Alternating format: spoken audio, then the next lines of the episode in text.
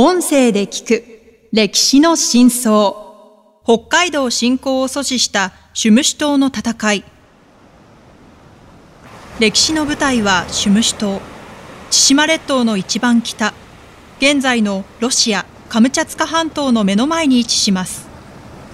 第二次世界大戦は昭和20年8月15日に終わったはずでしたが8月18日の未明当時のソ連軍が侵攻上陸してきたのです。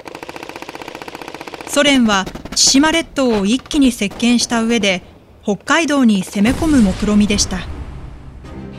島には武装解除を粛々と進める日本軍が駐屯していました。続きは概要欄のリンクから。Web3 系ニュースの会員限定コンテンツとしてお楽しみいただけます。産経新聞社がお届けする歴史の真相。最後までお聞きいただきありがとうございます。番組をフォローすると最新エピソードが自動でダウンロードされるので外出の際にはデータ容量を気にせず楽しめます。番組右上のフォローボタンからぜひフォローをお願いします。また Apple Podcast では高評価とレビューをお待ちしております。ぜひ皆様のご感想をお聞かせください。